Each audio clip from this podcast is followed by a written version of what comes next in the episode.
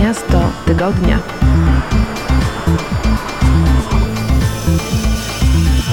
Witajcie kochani, zapraszam serdecznie do audycji Miasto Tygodnia.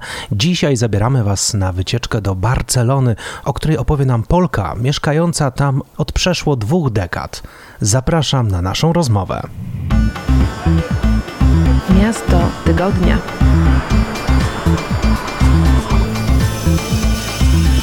Cześć wszystkim, tutaj Ewa, prowadzę bloga Happy Barcelona, jestem przewodnikiem po Barcelonie również. Od czego zaczęła się Twoja przygoda z Barceloną? Jak to się stało, że w ogóle trafiłaś tam i zostałaś na stałe?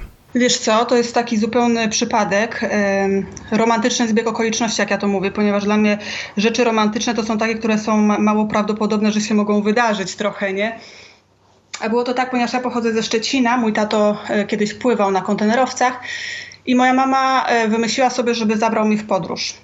W cudzysłowie dookoła świata, ale tak naprawdę była to podróż do Ameryki Południowej. I tata tam z niezbyt dużym zadowoleniem, ale jednak dał się przekonać w końcu, ponieważ na statku byli sami mężczyźni, a ja wówczas miałam jakoś 20 parę lat wtedy miałam. Także popłynęłam z nim w rejs, słuchaj, i była taka opcja, żeby wypłynąć z jednego z 3 portów w Europie. Barcelona, Włochy i tam jeszcze jakoś jedno miejsce opcjonalnie. No w każdym bądź razie kazał mi wybrać datę, która by mi najbardziej pasowała i on pod tym kątem wybrałby po prostu port, w którym akurat się będzie znajdował. Także mu podałem jakąś tam datę w czerwcu, żeby mi odebrał, ponieważ on robił takie kółka pomiędzy Południową Ameryką a Europą, które trwały około 6 tygodni, więc co 6 tygodni bywał tutaj właśnie w Europie, tak? No i podałam mu datę, że pasowałoby mi takiego i tego tam dnia czerwca tego i tego roku. No i on spojrzał na mapę, poszukał tam schedule cały i się okazało, że w tym czasie będzie właśnie w Barcelonie. No i tak trafiłam do Barcelony po raz pierwszy. I od razu? Miłość od pierwszego wejrzenia? Wiesz co, nie, absolutnie. Ja bym w ogóle nie przypuszczała, że ja tutaj kiedykolwiek zamieszkam. Ja tutaj przyleciałam z siostrą.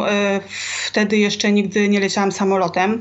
To były troszeczkę inne czasy jeszcze, kiedy nie było to takie popularne.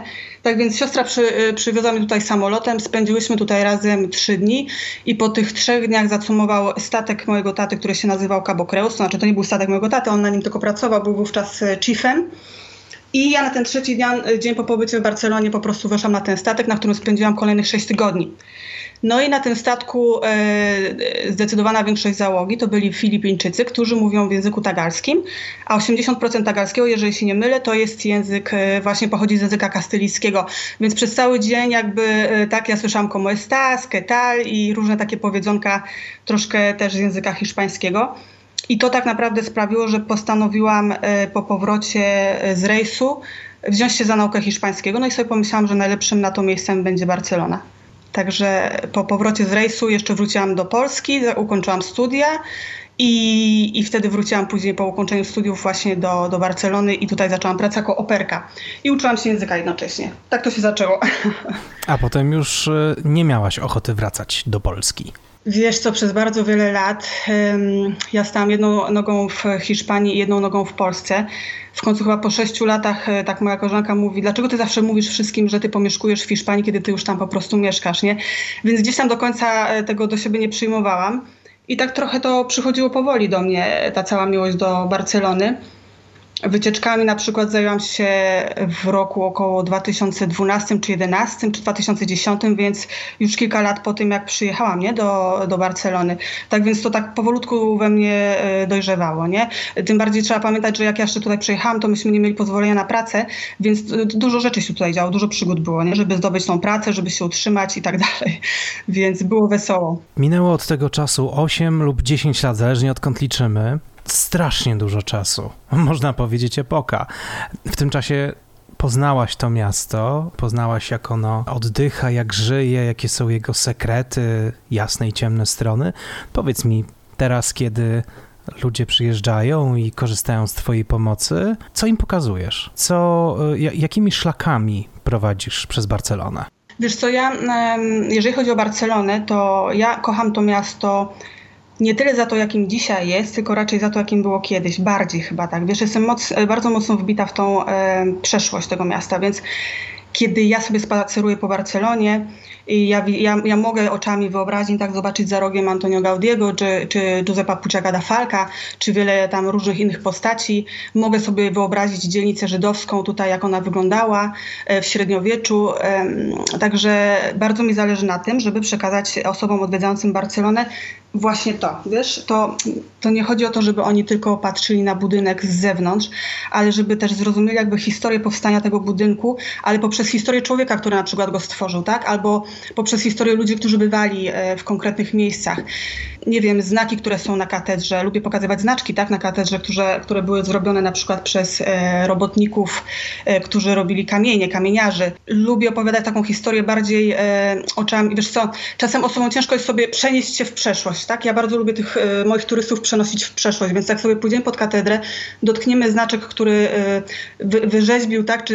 Czy zostawił ten znaczek pan, który tutaj robił ten kamień 800 lat wcześniej na przykład, nie? Więc bardzo lubię zwracać na takie szczegóły moim turystom uwagę, bo wydaje mi się, że to tak naprawdę pozwala im przenieść się w przeszłość. Więc moje trasy są różne, wiesz, one zawierają trochę modernizmu, trochę średniowiecza, trochę są trasy też panoramiczne, więc w zależności od tego, kto co lubi. Co polecałabyś na sam początek przygody z Barceloną osobom, które dopiero zamierzają ją poznać, a na przykład nie mają za dużo czasu, przyjeżdżają na weekend?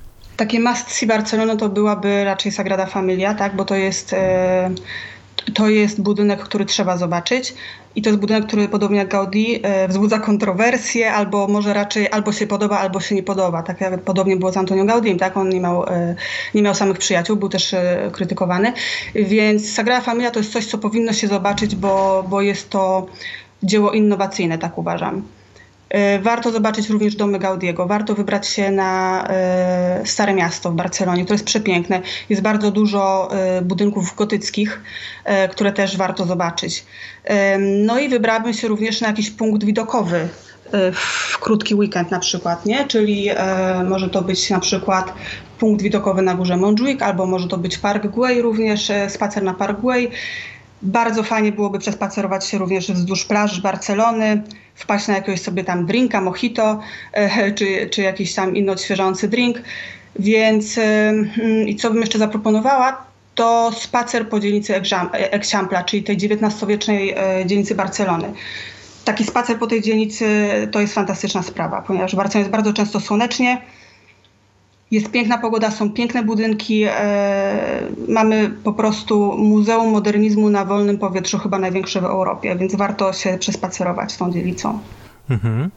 Czy weekend wystarczy, żeby dobrze poznać Barcelonę, czy polecasz, żeby więcej czasu spędzić w tym mieście?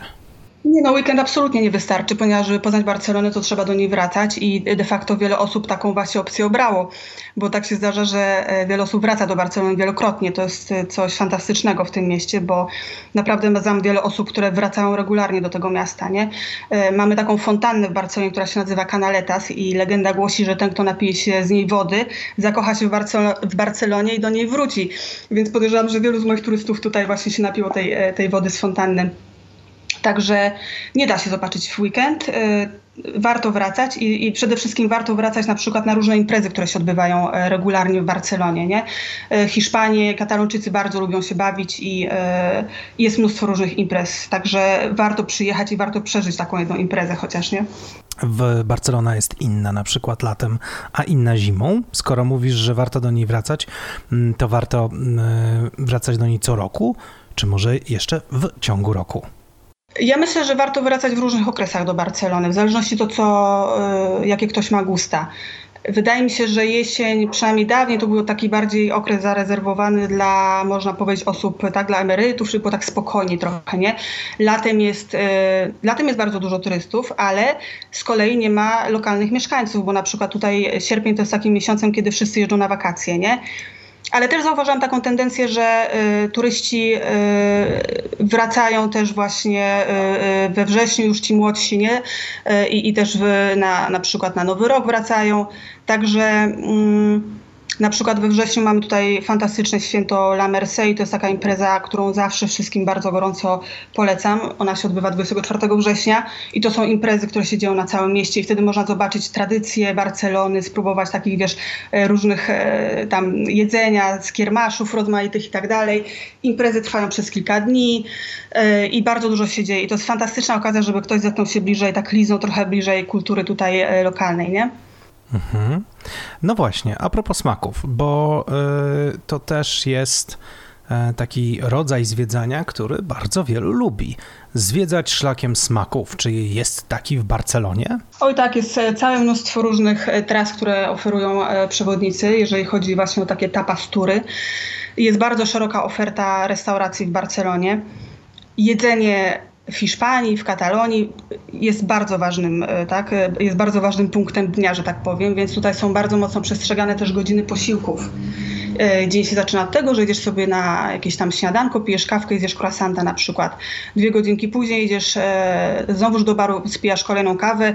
Herbaty raczej tutaj nie zobaczysz, pijących Katalończyków herbaty, bo to jest rzadko spotykane. Raczej tam piją sobie jakieś herbatki uspokajające po posiłku. Bardzo dużo kawy za to piją. Tak więc jest to drugie śniadanie, składające się głównie z jakiejś kanapki. Później mamy obiad, który jest w tak zwanym menu dnia i to jest super opcja dla turystów. Takie menu dnia najczęściej jest podawane między godziną 1:30 a około 15:30-16. I to są ścisłe godziny posiłku jakby, tak? Po godzinie 16 już obiadu jako takiego nie dostaniesz w Barcelonie, chyba że to będzie miejsce jakieś bardzo nastawione na turystów. I to menu dnia ma jeszcze taki plus, że jest w bardzo przystępnej cenie, nie? Za cały obiad, pierwsze i drugie danie, deser zapłacisz około 12 €, przynajmniej przed pandemią. Nie wiem, jak to będzie wyglądało później. No i później mamy kolację. Aha, no jeszcze po kolei będzie tam jakiś podwieczorek, tam około godziny 17-18. I kolejny punkt to jest oczywiście kolacja. I tutaj dla nas Polaków jest to dosyć zaskakujące i dla Katalończyków jest zaskakujące z kolei to, że my Polacy jemy kolację bardzo wcześnie. Wiesz, my jemy kolację 19:20, tak? Nie wiem, o której godzinie ty jadasz na przykład kolację. Staram się 19:20, bywa różnie niestety. Czasem zdarza się jeszcze bardzo później. No właśnie, dokładnie, więc ja słuchaj, mieszkam tutaj od tych, nie wiem, 19 czy tam 18 lat i dalej jadam kolację o godzinie 19, ale nie ma szans, żeby zjeść tutaj kolację na miejscu o 19, jeżeli się mówisz ze znajomymi. Tutaj się kolację jada od 21 do 23, to są takie stałe godziny i dla nich jest w ogóle jakimś nieporozumieniem, tak? Ja daję kolację o godzinie 19, no ale jak to tak wcześnie? Tak więc być może, jak będziesz miał szczęście, znajdziesz jakąś restaurację otwartą o 20:30. Ale tak jak mówię, są wyjątki od reguły, bo jeżeli są miejsca takie mega turystyczne, to będą posiłki podawane w godzinach dla turystów bardziej europejskich, czy tam, wiesz, z innych regionów, nie? Żeby się dostosować po prostu do klienta. Więc jeżeli chodzi o jedzenie w Barcelonie, tak jak mówiłam, jest szeroki wybór i najfajniej się wybrać chyba na tapasy, nie? Mhm. Tapasy to są bardzo popularne. Tutaj masz, nie wiem, od wszelakich owoców morza, różnych tam morskich robaczków, po jakieś, wiesz, warzywa różne, zapiekane, ślimaki tutaj są na przykład bardzo popularne, wydaje mi się, że to mogą być nawet winiczki nasze polskie, także jest tutaj każdy coś dla siebie znajdzie, nie? A powiedz mi, jeśli chodzi o mieszkanie, o nocleg, ci, którzy chcieliby w Barcelonie zatrzymać się nie tylko na weekend, ale na dłużej, na przykład na tydzień, czy to jest droga sprawa, nocleg w Barcelonie, czy są może jakieś sprawdzone sposoby na tańsze noclegowanie? Wiesz, no, Barcelona jest bardzo drogim miastem, niestety, więc myślę, że najtańszy nocleg w Barcelonie znalazłbyś może za około 20 € od osoby za nocleg, tak mi się wydaje. I to będzie hostel prawdopodobnie, w którym będziesz dzielił pokój z innymi osobami, więc...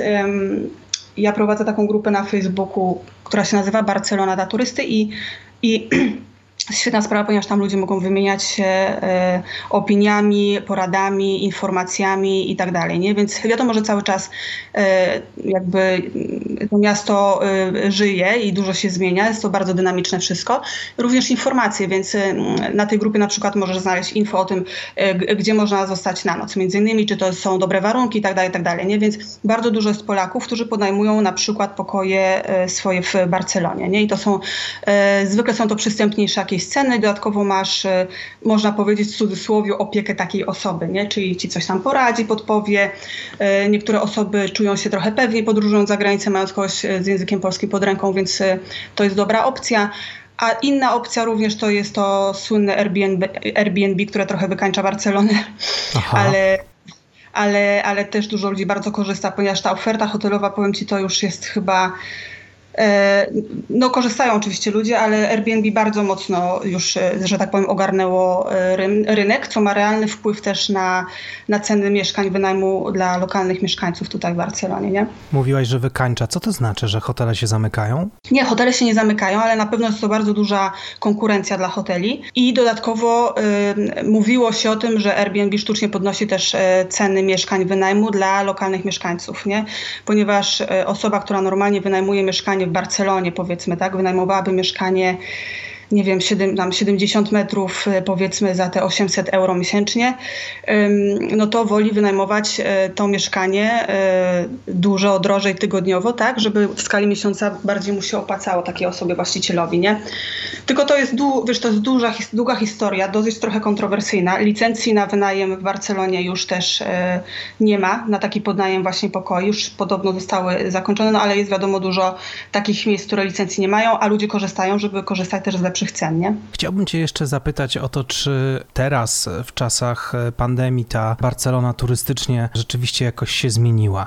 Pandemia pewnie skończy się za jakiś czas. Turyści wrócą, ruch turystyczny wróci, ale czy Barcelona jest teraz inna? Barcelona jest bardzo inna i jest inna pozytywnie i negatywnie, tak? Ponieważ zanieczyszczenia podobno bardzo spadły w Barcelonie, jeżeli chodzi o ruch samochodów i tak dalej. W ogóle w czasie, kiedy byliśmy tutaj zamknięci przez prawie 3 miesiące w domach, to powietrze było po prostu mega czyste.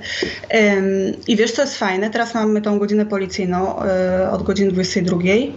Nie można wychodzić aż do 6 rano. Poza tym w Barcelonie w tej chwili, tak, na dzień dzisiejszy w grudniu nie możemy opuszczać Barcelony w weekendy.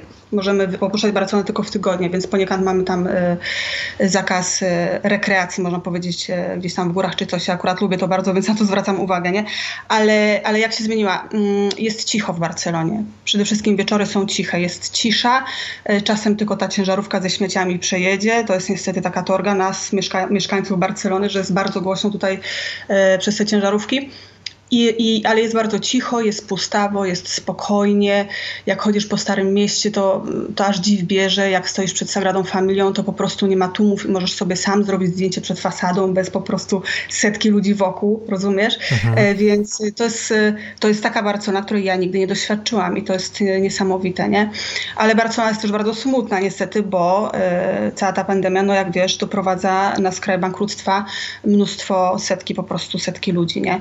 Więc bardzo ciężko powiedzieć, jak to się będzie później odbudowywać. Ja sobie sama zadaję pytania, czy jak będę znowu spacerować swoimi starymi trasami, to ile drzwi zastanę zamkniętych, nie? Także miejmy nadzieję, że to się szybko skończy i że osoby, które potrzebują otrzymać pomoc od rządu, że ją faktycznie otrzymają. Powiedz mi jeszcze jedną rzecz. Wspominałaś o tym, ale chciałbym to trochę mocniej podrążyć. W Barcelonie nie mówimy Hiszpania, mówimy Katalonia, prawda? Tak, tutaj wiesz co, tak się mówi, ja mieszkam tu od wielu lat i w zasadzie ja staram się być dosyć neutralna, jeżeli chodzi o ten temat. Natomiast faktycznie jest tak, że ja nie mówię o mieszkańcach tutaj Hiszpanii, tylko mówię o nich Catalanes, ponieważ po prostu tak już zostałam jakby tak nauczona, czy tak się przywykłam, przyzwyczaiłam i tak dalej. Ale to nie tylko o to chodzi. Chodzi również o to, że wiele osób jest uczulone na tym, wiele osób się nie czuje po prostu Hiszpanami, tylko się czuje Katalończykami, tak? Właśnie o to chodzi, żeby ich nie obrazić, prawda? Dokładnie tak. Ja mam wielu przyjaciół, którzy są Katalończykami i jeżeli, pamiętam, gdzieś tam mi się wyrwało, coś powiedziałam kiedyś, że mówię, ojejku, no bo ten wasz hiszpański język w ogóle masakra jakaś, tak, czy coś takiego. On mówi, przepraszam cię bardzo, to nie jest mój język. Mój język to jest język kataloński, nie? Ta odrębność Katalonii jest bardzo mocno widoczna i jest bardzo mocno celebrowana również, nie? Także tutaj jest to temat kontrowersyjny. Teraz jest troszeczkę przyćmiony tą całą pandemią, ale to wszystko wiadomo, że wróci te takie nieporozumienia między Madrytem a Barceloną, przepychanki, to, że gdzieś tam Katalończycy się czują tłamszeni przez rząd hiszpański, nie od dzisiaj, nie od wczoraj, to, że się czują potraktowani niesprawiedliwie przez rozdział na przykład tam funduszy. I cały tam szereg różnych rzeczy jeszcze w to wchodzi, nie? Także no, warto uważać na to, jak jesteś w Katalonii. No, raczej oni uczulasz na to podróżnych? Katalończycy, ja uważam, że to są sympatyczni, otwarci ludzie, ale są osoby, które mogą być przewrażliwione na ten temat, tak? Bo jeżeli ty czujesz się Katalończykiem i czujesz, że Hiszpania to nie jest twój kraj, to jeżeli tak, wiesz, z nami Polakami tak jest, że często nas biorą za Rosjan, prawda? I niektórzy mogą się za to obrazić. Więc dokładnie, jak ja bym do ciebie powiedziała, wiesz co, Boże, a ty jesteś Rosjaninem chyba, tak? To ty powiedziałbyś, nie jestem. Mnie tutaj wielokrotnie brano za Rosjankę, tak? Albo jak na przykład mówię, że jestem Polką, ona mówi, a to mówisz po rusku, tak? A ja mówię, no już nie, kiedyś tam jeszcze to był obowiązkowy język, to mówiłam, teraz to już nie mówię. To jest troszkę... na tej zasadzie niedokładnie, tak, bo tutaj tożsamość katalońska jest po prostu jest ogromna, więc oni też się mogą czuć urażeni tym, że, tak, że są inaczej postrzegani przez inne kraje, kiedy tak bardzo dla nich jest ważnym to, żeby tą odrębność zaznaczyć. Ale to nie są oczywiście wszyscy Katalończycy, nie? To jest jakaś tam część społeczeństwa i jest część, która się czuje Hiszpanami, nie? Rozumiem. Jeszcze na koniec mam jedno pytanie. Czy Barcelona jest bezpieczna?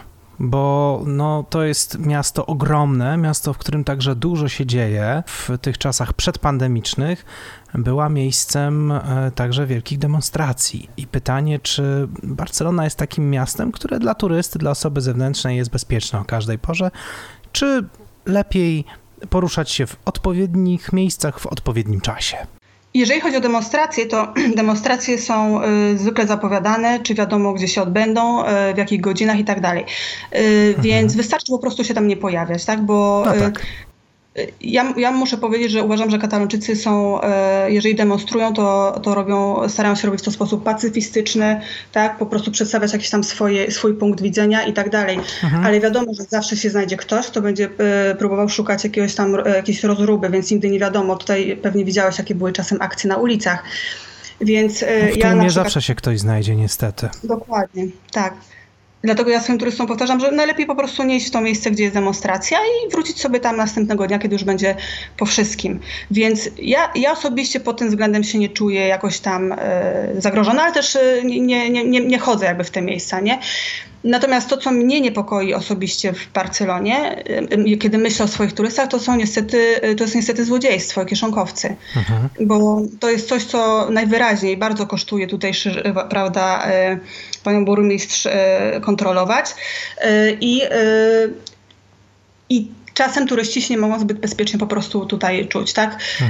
Ponieważ może dojść do kradzieży dyskretnych, czyli jakiś tam typowy kieszonkowiec w metrze, ale może dojść do kradzieży bardziej bezczelnych, tak? Czyli wyrwanie te torebki na ulicy.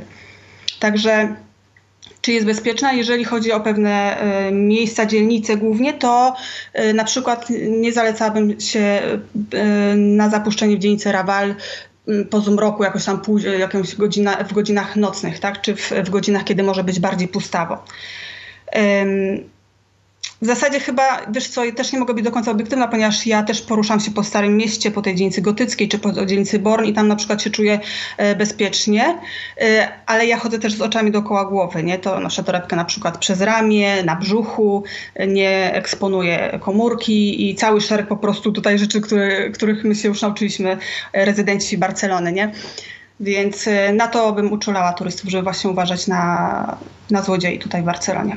Powiedz mi na sam koniec, gdzie znaleźć więcej twoich informacji i porad odnośnie Barcelony? Gdzie szukać tych tekstów, które publikujesz z twojego doświadczenia? Można znaleźć na blogu happybarcelona.pl, można mnie znaleźć na Facebooku, na fanpage Happy Barcelona również, na grupie Barcelona dla turysty. Piszę również dla magazynu podróżniczego Pili Travel Buddy, więc tam również można trafić na moje artykuły. No i są tam jakieś pojedyncze artykuły również na gazecie.pl. Pisałam też kiedyś, pamiętam, dla Gazetki Medycznej.